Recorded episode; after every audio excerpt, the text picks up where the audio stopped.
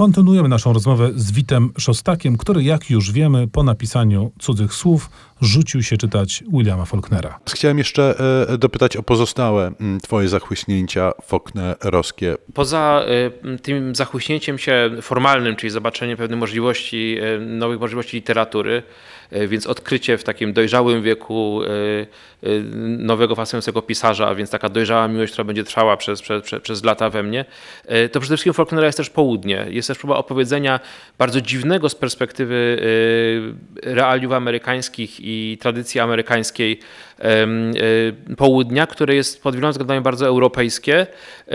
Krytycy europejscy za czasów Faulknera mówili, że to jest najbardziej europejski pisarz amerykański. Ja bym postawił pewną przewrotną hipotezę, że jest najbardziej polskim pisarzem amerykańskim.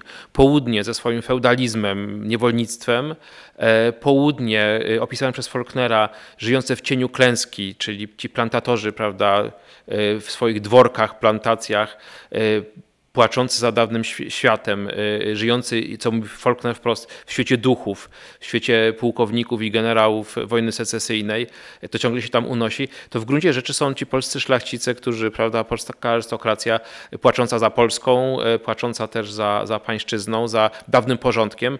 Y, Wydaje mi się, że w Europie o wiele lepiej potrafimy zrozumieć te aspekty Faulknera y, niż pochodzący z Chicago czy, czy, czy z Nowego Jorku czytelnicy i, i pisarze, prawda?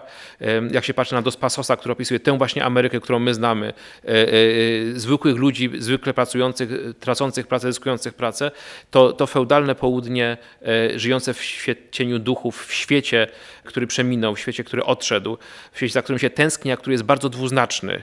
Budowanie sentymentów, ale też wielkiego poczucia winy wobec tego, co się wydarzyło, to jest coś, co myślę bardzo przemawia do nas, więc wydaje mi się, że moglibyśmy się też u Faulknera uczyć, jak on pewne bardzo skomplikowane problemy, bardzo wielkie napięcia próbował opukać, podotykać, namacać, poprzekuwać parę, ponacinać parę wrzodów, jakichś ropiejących ran. Dla tych słuchaczy mm, RMF Classic, którzy jeszcze nie mieli styczności e, z Williamem Faulknerem, które tytuły wskazałbyś poza Kiedy umieram, e, które wskazałbyś jako te najbardziej polskie? Ja myślę, że w tym sensie najbardziej polskie jest Absalomie, Absalomie.